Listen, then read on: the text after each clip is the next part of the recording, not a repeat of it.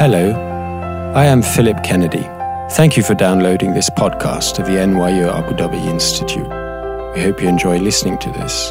For more information about our programs, please visit www.nyuad.nyu.edu/institute.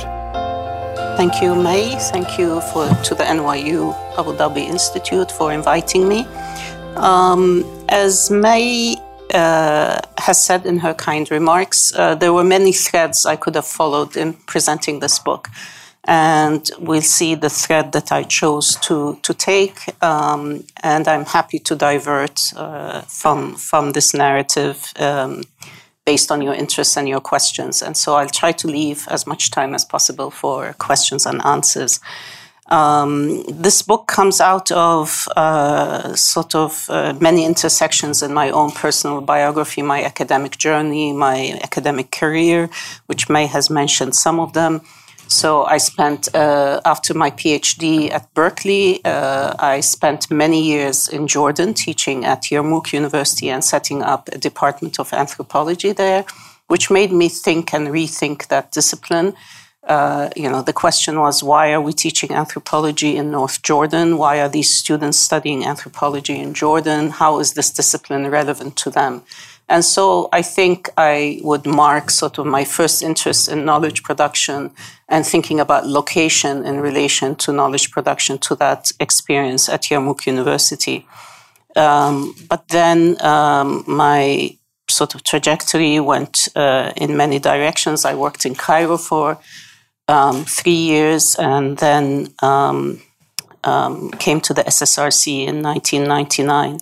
This book and the project and what I will focus on is a product of my SSRC years, or one product out of my SSRC years, but it informs to a large extent my work, my current work at the Arab Council for Social Sciences.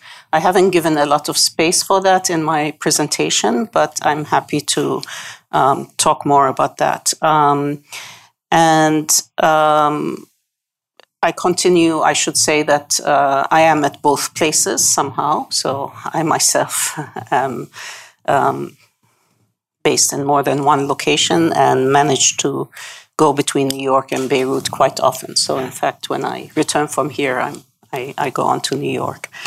Um, so, uh, I will mainly focus on the book itself in today's presentation and its main arguments, but also contextualize it in terms of the broader research project and other outputs that have come out of this project. Um, so it was about 10 years of data collection, uh, workshops, uh, discussions, uh, conferences, and so on, which gave us a great deal of rich material to work with and so as we planned the outputs, they each took sort of different directions, and I'll, I'll make that um, clear as we go on. I will also give some time at the end of, my, of the presentation to some new features of and challenges to US universities that were either not the focus of our project or were not so apparent yet by the time we ended the project or the data collection. And among these is the issue of the global and the global university. This was just beginning to become a discussion around 2008 or, or an important discussion around 2008 when the project actually formally ended the data collection part of it. As you know, writing takes much longer, and then when you finish writing, the actual book takes even longer to come out. And so um, here we are celebrating sort of the, the product of, of a project that actually ended about 10 years ago in terms of um, data collection. So I, I will um, I will talk a little bit at the end uh, about sort of new dynamics that are challenging the university structurally and intellectually today, which are not explored in great depth in this book, but this book might give us some ways of thinking about these new challenges. Um, so this is the book. Um, Mitchell Stevens at Stanford University is a sociologist who works on higher education. Cynthia Miller Idriss is a sociologist who actually works on nationalism and right-wing movements, especially in Germany. And myself, I'm an anthropologist, so I could give a whole presentation on how this collaboration worked and where it didn't work and what happened and what didn't happen. Um, and it was not my first experience at co authorship, but certainly my first experience in co authoring a major piece of work. Um, and it was a true collaboration, um, but each of us um, complemented actually intellectually and methodologically, not just intellectually, but methodologically, we complemented each other quite well. So um, the project overall asks the question how does the university see its world? Um, it, it, would have been a more accurate title, but maybe not as, um, as good to say seeing the world of the university rather than the world as an object.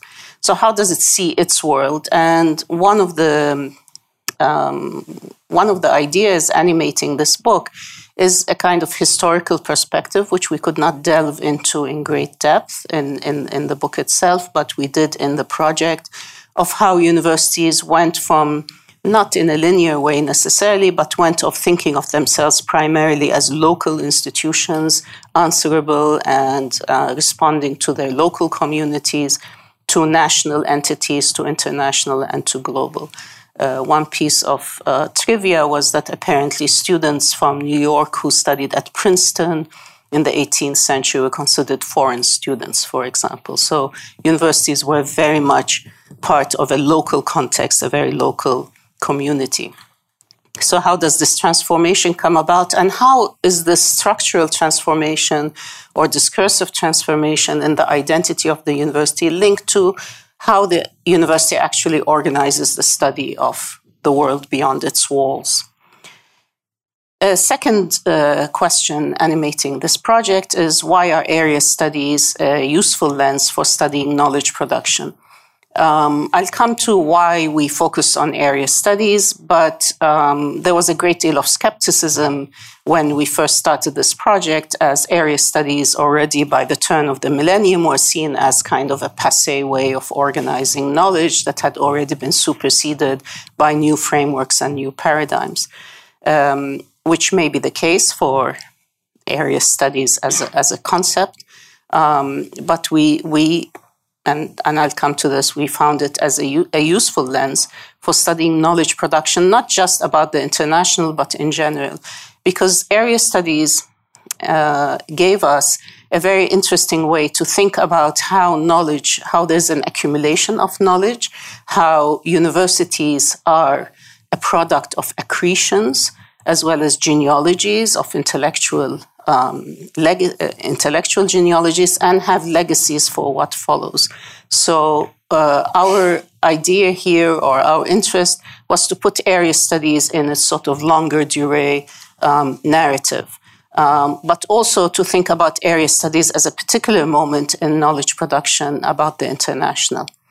Um, we were challenged in start, when we started this project to think about how to write the history of an interdiscipline.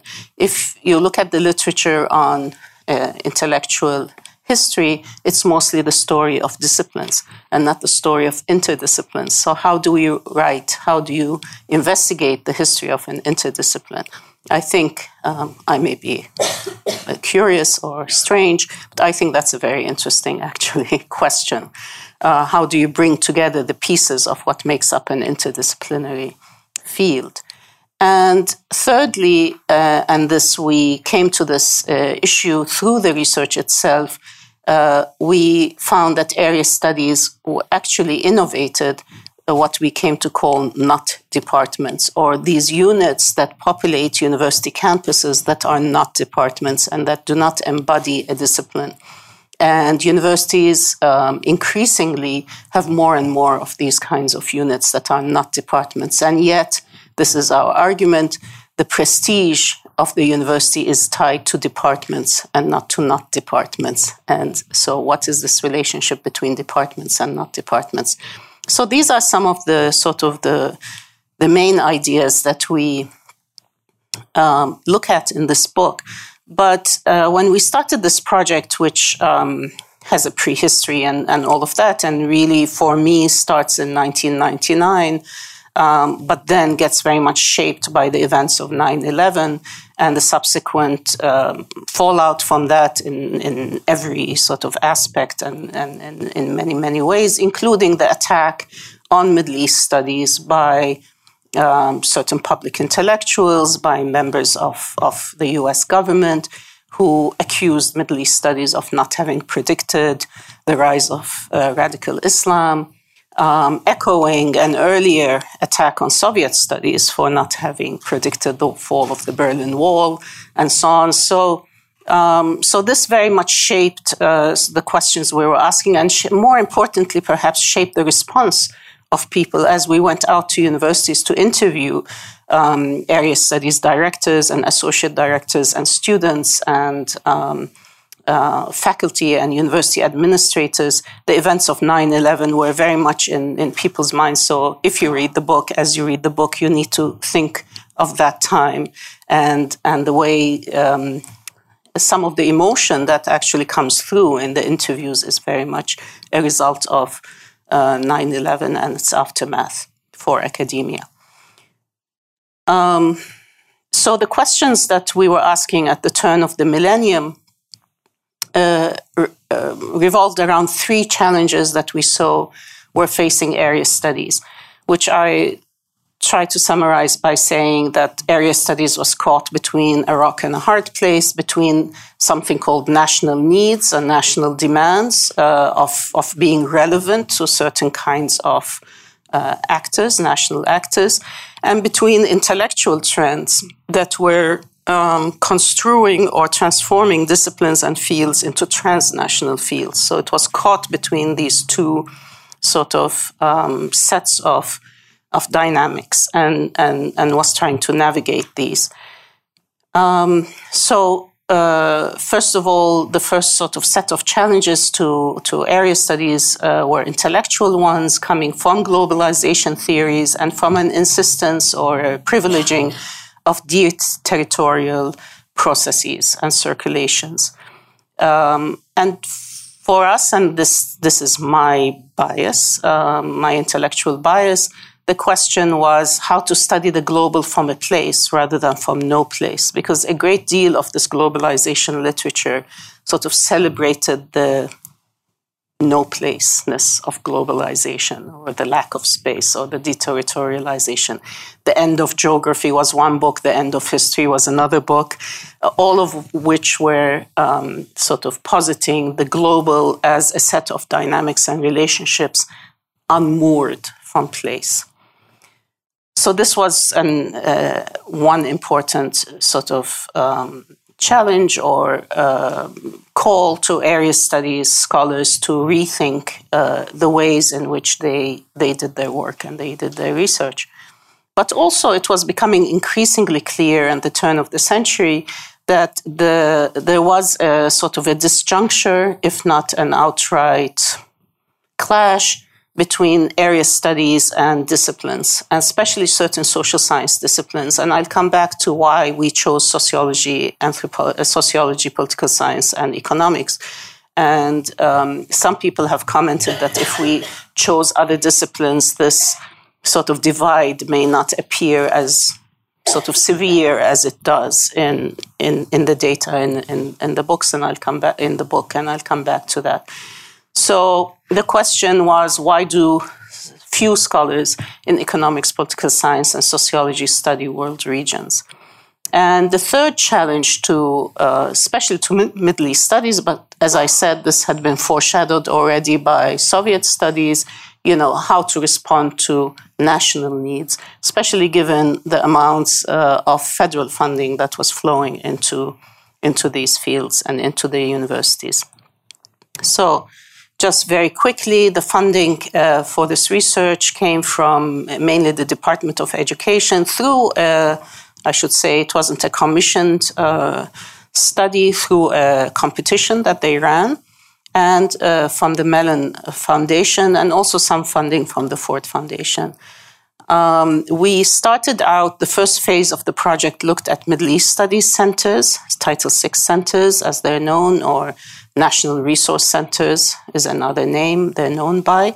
But then in the second phase, we expanded uh, to look at centers of Central Asian studies, South Asian studies, Eurasia slash Russia, Eastern Europe slash Eastern Europe um, uh, centers, partly because the Middle East centers were so fraught at that time, as I explained in that particular time, that the discussion, it was difficult to know if the discussion was particular to issues faced by Middle East studies or would they be faced also by other area studies uh, programs. So this was one reason to expand the scope of the research.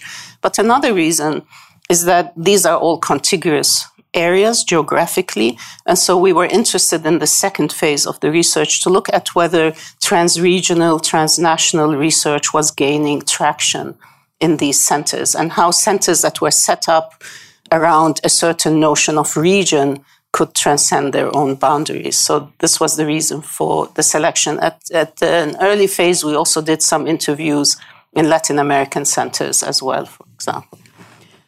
So 12 uh, universities, all of them R1 universities, research top tier universities. So that's another um, thing to keep in mind as you read this book. Um, there's a great deal of diversity in, in US higher education, as you know. Um, more than 200 interviews, 30 focus groups, etc. About 10,000 pages of transcribed um, interview data. And so these two books uh, do not really, you know, and, and there's a number of articles, but there's a lot more that can be done with this data if someone would fund us to have the time to sit and write. so, um, so, you know, we started out with a focus on area studies, which has been called the most notable academic innovation after 1945. Um, and uh, you know, uh, no less than Immanuel Wallerstein saying the organizational consequences for the social sciences was immense. Um, although we cannot go into this uh, schemata, as we called it, into this uh, history in any great depth in, in this book, this is sort of the um, the framework that was um, that was um, animating or that was um, helping us think through some of our main questions.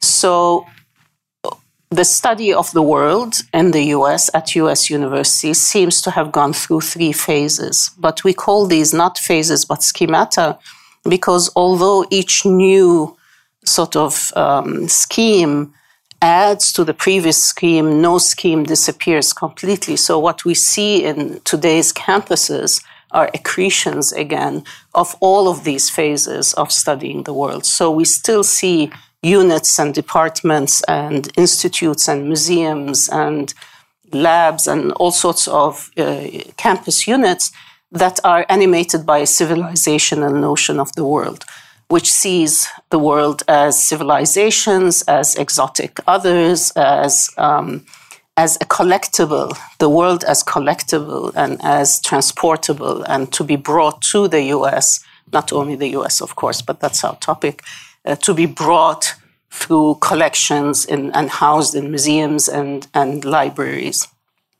Um, and, and so on. So we, we see these uh, continuing uh, my favorite example is the University of Chicago, for example, which has the Oriental Institute, and then it has a Near East Studies department, and then it has a Middle East Studies Center, in addition to programs that work on the Middle East in law, in health, etc., etc. So this is what we mean by accretions.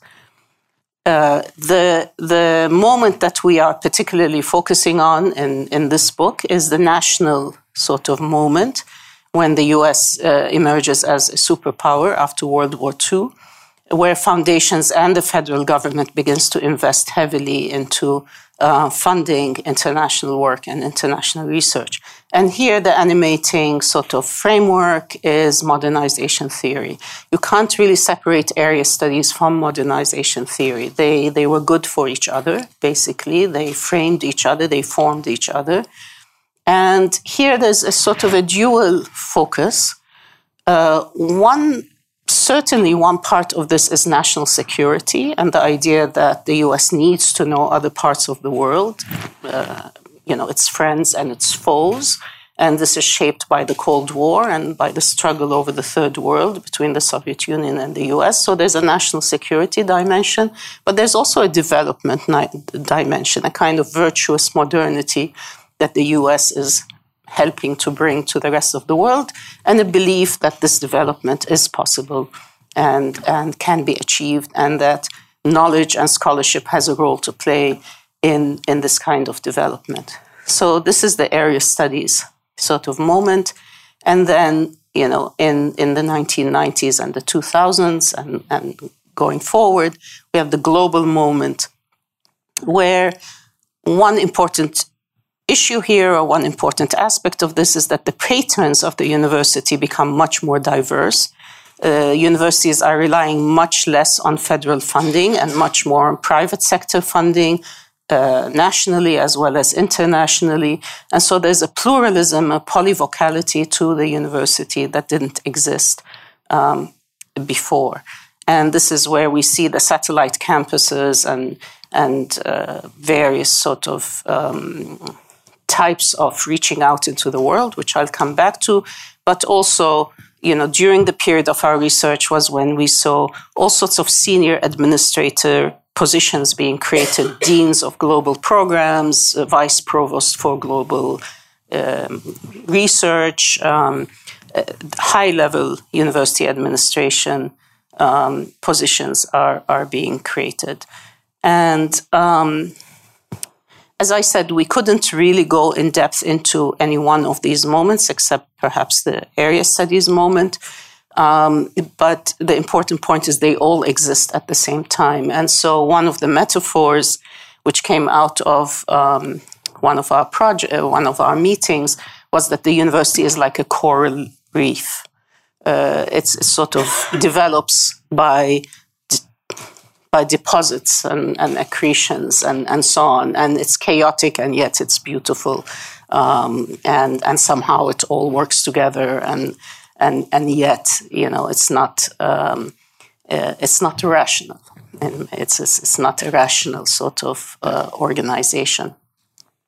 So two outputs which came out of this project and are quite different. The two books that May mentioned are quite different, and and so um, I, I mention this because the potential in this kind of inquiry can lead you in many many directions, all of which are very useful and interesting. So the book on Middle East studies for the new millennium really delved into one area studies field and, and how it was dealing with the challenges that I mentioned and how um, disciplines, but also new kinds of fields were um, forming and reformulating themselves. For example, there's a chapter on Islamic studies, which of course is not a new field, but emerges in, in the 2000s as a new field that builds on a previous kind of iteration of the study of Islam, but presents itself in quite different ways as Islamic studies. So, um, so these were the so, and, and there's a chapter on geography and how geography starts to become interested in the Middle East as a discipline,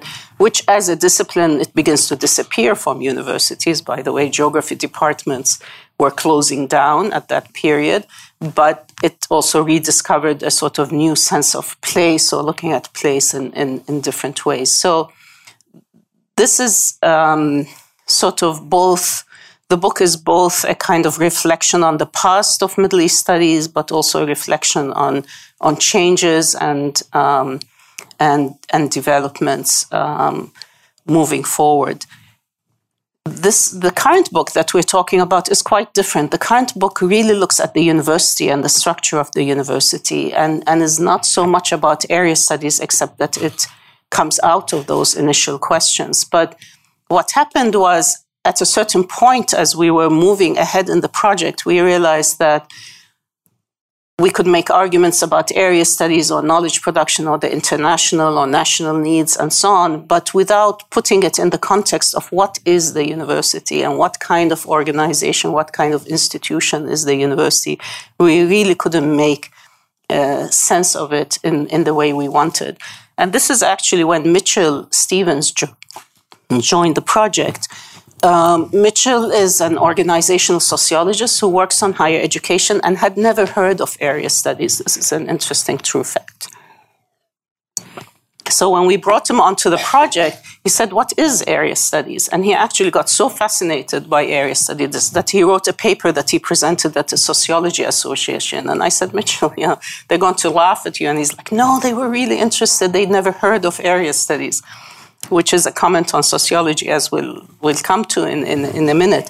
But also you know is really an indication of how how we work in these silos. I mean i couldn't imagine that there could be an audience of sociologists who hadn't heard of area studies whether they were engaged in it or not is a, is a, is a different thing. But you know he actually put together a, a powerpoint presentation called what is area studies um, which was met with a great deal of interest and, and you know as this curious you know object called area studies um, and so Mitchell brought a very, and, and ended up being the first author because this book really focuses on what is the university and how do we make sense of the changes that are taking place in the study of the international through looking at it as part of university structures and changing university organization. So, two points that I'll highlight uh, from, from this um, from this interest of ours. One was this issue of departments and not departments, which became um, very central to our understanding of what was happening with area studies and the study of the international. And here, um, I should say that the literature on higher education is very sparse a sociology of higher education. There's a lot of work in education, in the field of education, but very little in the social sciences that looks at higher education. And I think this is telling that we do not like to study ourselves. Uh, we're happy studying almost anything in society, but not our own institution where we, you know, um, where we spend all our time. And so the literature is sparse but growing. Um, and uh, we engaged a lot of, of the people who will be mentioned here in, in our discussions um, and noticed that a lot of the research and, and writings tend to focus on departments, on disciplines, but not on these other units um, that shape the university and that sort of populate the campus. Um, and so we became interested in what are the limits of a theory of academic knowledge production that only looks at departments, only looks at disciplines as the sole legitimate sort of type of knowledge production in the university. And we thought a lot about the, what does a not department bring to campus? It brings flexibility, it brings interdisciplinarity, it brings thematic focus. Uh, importantly, it can expand, contract, uh, be cancelled. Um, it's, it's, it's precarious. Um, it's dependent often on outside funding, and, and, this is another point I'll come back to. So, um, um, so its longevity is subject to question and to redefinition. But as um, we um, came to sort of uh, believe, they play a very important role in you know and, and there's a huge variety i mean between whatever institutes and centers and programs and networks and labs and so on i mean there's a huge variety and, and we're simplifying to a, to a large extent but when we looked at eight of the universities that we were studying we saw this huge increase in not departments in the last 50 years and so we feel there's something there to be investigated. Um, importantly, the differences between departments and not departments are faculty lines. This is the main sort of difference and, and um, divergence, but also the differentiation and prestige, where departments have faculty lines and most not departments do not have faculty lines. They have faculty who belong in departments who might teach or do research or do all sorts of activities in not departments, but their appointment is in departments. So a lot of the uh, a lot of the interviews, a lot of the quotes in the book are about how not departments try to influence departments in terms of their hiring, how they get them to agree to hire someone who works on the Middle East or works on South Asia in the case of uh, or migration or or whatever. Um, and, and how those negotiations take place.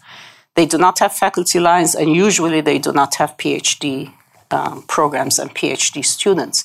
However, they teach, they, they, they may teach, they do activities, they, um, they do all sorts of activities which scaffold, if that's a good word, scaffold higher education and scaffold especially graduate education. Undergraduate, but especially graduate education. Um, so, um, a lot of language courses are based in not departments.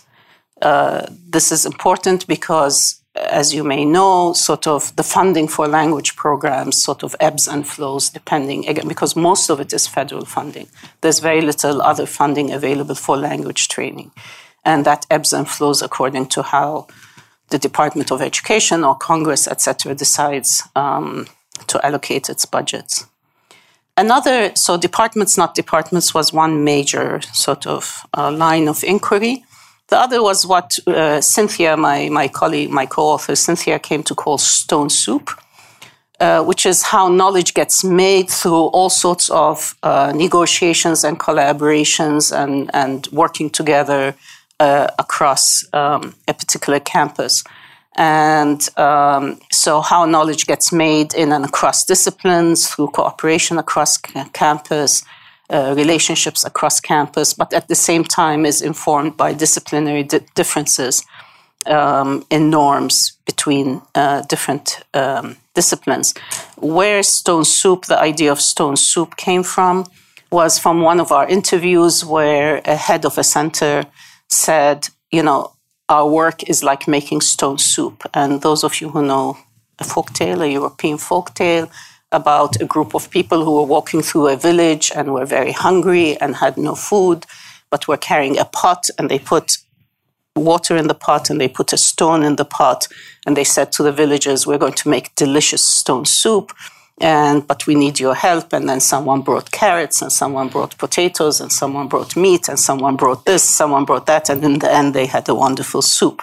So this is what in the interview um, the person we were interviewing referenced and, and it became sort of um, for us a shorthand for the kinds of um, processes that take place and negotiations and i don't know if at nyu abu dhabi this is at all uh, a fact of life. But on any US campus, you know, a center will give $500 and another department will give $1,000 and another unit will give 250 and another will give the space and another, and they all come together to make a lecture series possible, for example. So this kind of sharing of really tiny bits of money, I saw this firsthand at SSRC where sometimes we would be asked for like, can you, you know, uh, students we funded, for example, postdoc students uh, or postdoc researchers that we funded, uh, write to us and say, you know, I'm going to uh, do a workshop on this topic that you funded me for, but I'm short, you know, $1,000. And then SSRC gives $1,000 and the thing happens. So it's with very small amounts of uh, money that. Um, and and so there is a real sociology of this uh, and an anthropology of this of how these relationships and how these uh, negotiations are, are accomplished. And there was interesting um, quotes about certain centers that were very well funded um, as uh, you know there was a lot of negative comments about centers that were very well funded because they didn't play this game they didn't need anyone else and they didn't contribute to anyone else. So they were not players in this uh, stone soup sort of environment. So this is all about campus culture and campus life, which uh, we got a sort of a view of um, through this research. Which again, I mean, do you know of any work sort of on, on this sort of issue? I mean, very, very, very few. There's on students and student experiences of campus, but not so much on faculty and administrators and so on. And yet, this is what creates the university and what creates the sort of the, the production in the university. Um, coming then, so these stone soup and not depart, departments, not departments are two sort of main chapters and two main ideas running through this book. Coming back to our original question of why few scholars in economics, political science, and sociology study the Middle East and other world, world regions, um, a sympathetic reviewer of our book said that we had stacked the argument by looking at those disciplines. And if we had looked at history and anthropology and other sorts of fields, we might not have asked this question, but uh, I'm not sure that's true because all the way from film studies to history to uh, ethnic studies, even, I have heard the comment over and over again that the focus is always on the US um, and the study of any other world region is always secondary. Uh, it may be valued, but it's not seen as central to the field or the discipline. We can talk more about this um, if, if you're interested. So, is it different in other disciplines? Is, is a good question which we didn't investigate? And is it different in other academic traditions? Is European sociology also focused on Europe? Is you know French uh, political science focused only on France? Um, these are questions which uh, we do not have direct answers to, although we have our suspicions and our ideas. And, and I should say that um, in the book, uh, rereading it for this talk, I thought we, we come across a bit accusatory in that way.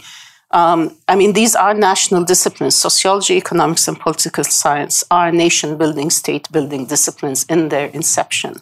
And so, why we expect them to be international or global is, is a good question. We may think, or we, the three authors, may think it's, it's a good thing and it's a valuable thing for these disciplines to be international or global, but um, no, one, no one asked us really. And um, there's a long history for why they are national, nationally focused, and as opposed to anthropology, for example, my discipline, which made its um, history through studying the other, but then not studying the us. You know, the us was always implicit in anthropology, and actually, anthropologists who want to study the West or study their own or study uh, the U.S are always under suspicion as not being real anthropologists for not having gone to an exotic location and so on. So the, there's a lot here that um, um, that that can be discussed.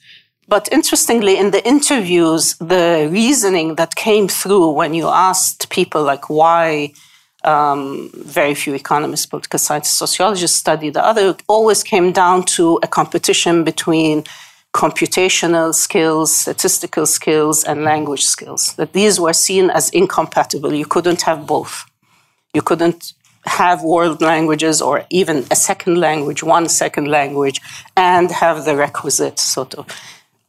I put this, or I'll, I'll bracket this as, as not being true, I think, but a very compelling argument that was presented over and over again. From the point of view of the area studies people, there was a bitterness, as in this quote you don't make a career being a Syria specialist. You make a career being a political scientist who maybe at one point in their life has been to Syria. Um, so that was the view from uh, sort of uh, area studies.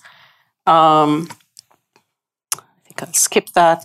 From area studies, again, there was an epistemological, it, it was posited that there was actually an epistemological um, difference between how area studies scholars worked and thought about theory and methodology, and disciplinary um, scholars thought about methodologies as unmoored in time and place. Um, and then, if we look at you know quotes from um, from chairs of departments of sociology, economics, and so on, we do hear this very clearly coming through the data. Um, you know, a chair of the Department of Sociology says if somebody went and studied education in Vietnam and came to present it at the American Sociological Association, it would be an eyesore, which I find really interesting. Why an eyesore? You know, why a visual thing? I don't know. But so that's one quote from political science the technical requirements of the discipline means that a student is caught between trying to take fourth year Chinese and third year statistics, and, and so is caught in this bind. Um, and it's getting worse and worse as the discipline of political science gets teched up. And economics uh, says we couldn't really encourage someone to go out and learn another language because they wouldn't get any credit for it in the economics marketplace. So these are, I mean, these are selected quotes, but it just goes through our data. And then the argument is that you don't find good jobs if you're not sort of thoroughly in the discipline. And in this quote, um, the person sort of says, tongue in cheek, why don't you just study US society, which is really what we are all interested in? Um, and that you can't get tenure if you're busy trying to learn another language or study another part of the world. So a lot of the arguments from these um, from these departments were if you want to study another part of the world, you better come already equipped with the language and the skills and the knowledge of that other part of the world because you can't acquire it while you're studying the discipline at the same time.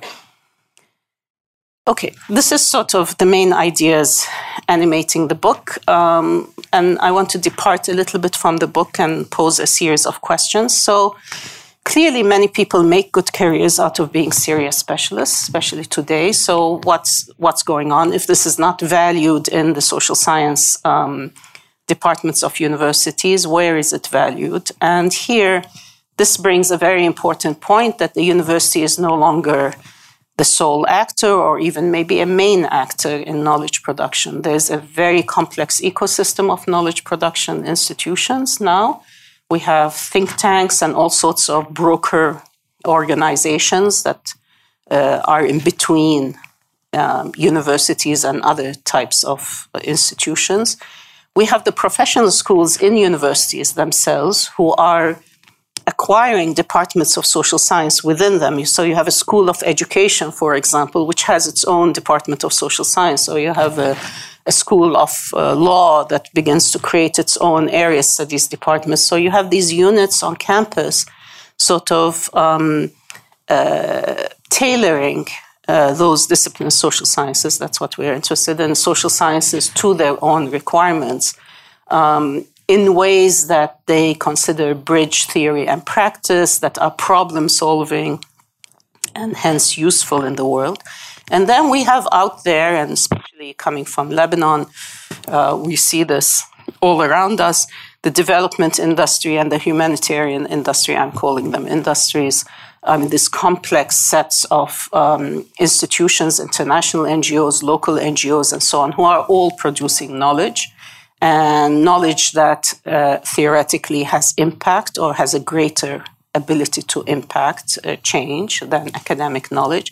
And we have the media, of course, uh, in all its forms, uh, blogs uh, onwards, uh, which um, um, creates a cacophony of, no- of, voices, not noises, of vo- voices that are commenting on and speaking to any particular issue. So the university is really one among a whole complex set of um, individuals and institutions that are producing knowledge. And and so it finds itself, I think, uh, you can tell me if you agree, it finds itself somewhat on the defensive when people are talking about impact, when they're talking about problem solving, when they're talking about um, you know what's really going on, etc. Sort of academic knowledge tends not to be valued as much as other types of knowledge by powerful actors and funders. Um, so you have a situation where the disciplines are getting more and more perhaps inward looking, at least some disciplines, and a world where academic knowledge is, is uh, in serious competition with other, um, with other actors. So, uh, so here we come to these issues, as I said, were not dealt with in the book, but you know, face us today when we think about what is a university the university is contested uh, in so many ways, and I'm just signaling here in, in, in a very uh, rapid way issues of uh, governance and the role of faculty in governance, the issue of academic freedom versus accountability to donors and trustees and all sorts of powerful actors who, who fund the university. Um, all these issues around students and the kind of campus that they want, and campus as a safe space, etc. Um, the university is also somewhat becoming, or there are attempts to circumscribe the university to make it um, a place that provides education only for marketable skills, which is in itself identified or defined in certain ways, the corporatization of the university, the issue of labor on campus, the increasing adjunctification of higher education, all of these things are changing the university. So, in many ways, the university that it's not that we had an ideal type university in mind. It's, it's also our interlocutors when they were talking about the university and how the university works and how the university does had an ideal type, and this ideal type um, no longer exists if it ever did. The university is also fragmenting. I'm just talking about in within a campus now. There's sort of autonomous rent-seeking units on campus, centers, and and, and so on that fundraise and that uh, whose existence depends on their ability to attract funds to the campus. Um, we have part campuses, as as you know, especially in this part of the, of the, not only but you know since we're here in this part of the world, which are sections of campuses that are transported, made modular, um, satellite campuses, etc. So um, one of uh, one useful way, I think, or useful for me, is to think about the university now as a global assemblage. Um, Saskia Sassen wasn't talking about the university when she defined global assemblage, but I find it um, useful to to think of the university as denationalized strategic territorialization. So, uh, what is this process of the university sort of expanding? creating new territories for itself geographically, but also um, intellectually. Because um, intellectually, also, we talked about globalization as, as being sort of a frame or a paradigm or a way of um, organizing knowledge that's very important. Well, this has also intellectually, there's been a great deal of uh, uh, thinking and rethinking and attempts to decenter knowledge, to deterritorialize knowledge, to decolonize knowledge. Um, I don't think we have much time to go into into all of these very thorny and and um, interesting um, issues, but um, I think these are all serious challenges, but I wouldn't like to just call them challenges. They are also ways of remaking knowledge that are really important, that are going to need structural reflections of themselves on campus. Um, and this is really a, a, main point of our book is that you cannot think only as intellectual historians often do, or, or people writing the history of, of uh, a movement or an idea or a discipline, etc., only think about figures, you know, the individuals who made those fields and their writings and, and their intellectual legacies. You have to think about the structural um, underpinnings and infrastructures for those kinds of intellectual developments. Uh, the two go together and the two are related to each other in very complex sorts of ways. So, if, if we do decolonize the curriculum, which I personally um, you know stand for. Uh, how how do we you know how is this going to be reflected in curriculum and training in units on on campus on departments and and so on um, i'll just um, I'll just end with a little bit of um, which I really added after talking to May earlier today about one project which sort of came out at the SSRC, which kind of came out of all of this thinking and, and research and writing, which is the InterAsia project, which I helped develop with certain colleagues, which really tried to respond to you know what comes after area studies and how do we not lose the rich historical contextual cultural knowledge that area studies produce while recognizing that the world is a different place and and um, uh, and so knowledge needs to be organized in a different uh, way. And so the InterAsia project at the SSRC, which is also around, t- which started around 2008, just as this research project ended, um, is an instance of how one can organize knowledge in a different way to uh, at least challenge, if not to decolonize and, and, and decenter and do all of these ambitious aims, at least to shake up the ways in which knowledge about the world is, is being produced. Um, and not just at US universities, but here the importance of partnerships and of, of universities working together across geographies becomes very important. So this project has the following partners who all work together, who all contribute financially to the project, who all host the activities of the project. And, um, and this InterAsia project came out of various sort of experiences at the SSRC, including this project, Producing Knowledge on World Regions project, um, and has different kinds of activities and modalities from conferences to working groups to postdoc um, junior faculty fellowships. And, um, and these grants and fellowships are organized in different ways that enable people to be mobile, to affiliate with the hubs or the various partners, and produce not only research results, but also pedagogical resources for teaching and, and changing the curriculum. And InterAsia Academy, a sort of summer academy or winter academy for training a new generation of, of scholars in this kind of um, uh, inter- trans-regional, transnational ways of uh, doing research. And an exhibition, which we haven't yet done, which is in the plans for the next two years, because so much of the work, it was very interesting. We've, um, SSRC has given out uh, 82 postdoc fellowships or junior faculty fellowships. So that's quite, uh, in addition to the hundreds of people who've been at the conferences and so on. And we see how visuality is central to trying to um, communicate this idea of fluid circulations and mobilizations, that words on paper don't do it by themselves. They are still necessary, I think, but some kind of visual approach to these issues is also necessary. So a lot of our fellows and grantees and, and conference participants are working with visual materials.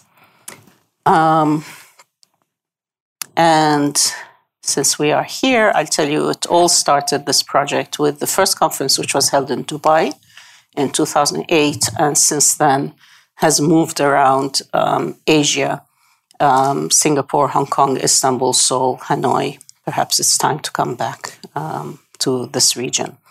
And this was the poster in Dubai uh, 2008. Um, so, this is just one example of how we begin to kind of reframe, not only reframe intellectually, but restructure the way in which opportunities for research and opportunities for knowledge production are extended to new generations of scholars. And here I, I, just want to say that one of the problems of area studies, for example, so I should not be understood here, or this book should not be understood as a defense of area studies as they were formulated at a particular time uh, the whole structure of area studies and the way the funding came to area studies and from area studies to students mitigated against this kind of research. Because, for example, if you wanted to get a fellowship to learn a foreign language, you could not do Turkish and Urdu at the same time because Urdu was in the South Asia Center and Turkish was in the Middle East Center, and you couldn't get funding from two different centers. Or if you wanted to do research in Uzbekistan and in um, Japan because you were interested in certain connections. You couldn't get travel funds from you know the Central Asia or Eurasia Center and the East Asia Center. So the way the world regions were, the world was divided up into regions through very concrete practices and flows of funds mitigated against the, these kinds of uh, research. And so the challenge for us, because the university and the campus is a result of accretions, so these centers continue um, as while global studies centers and other new types of units are being created, um, is, is how, especially at a time of decreasing funding for higher education, which is a, a reality uh, in the US, um, how do we restructure the flows of resources and knowledge to enable um, knowledge that is um, truly global. Thank you. You've been listening to a download from the NYU Abu Dhabi Institute. You'll find more information on our website www.nyuad.nyu.edu/institute.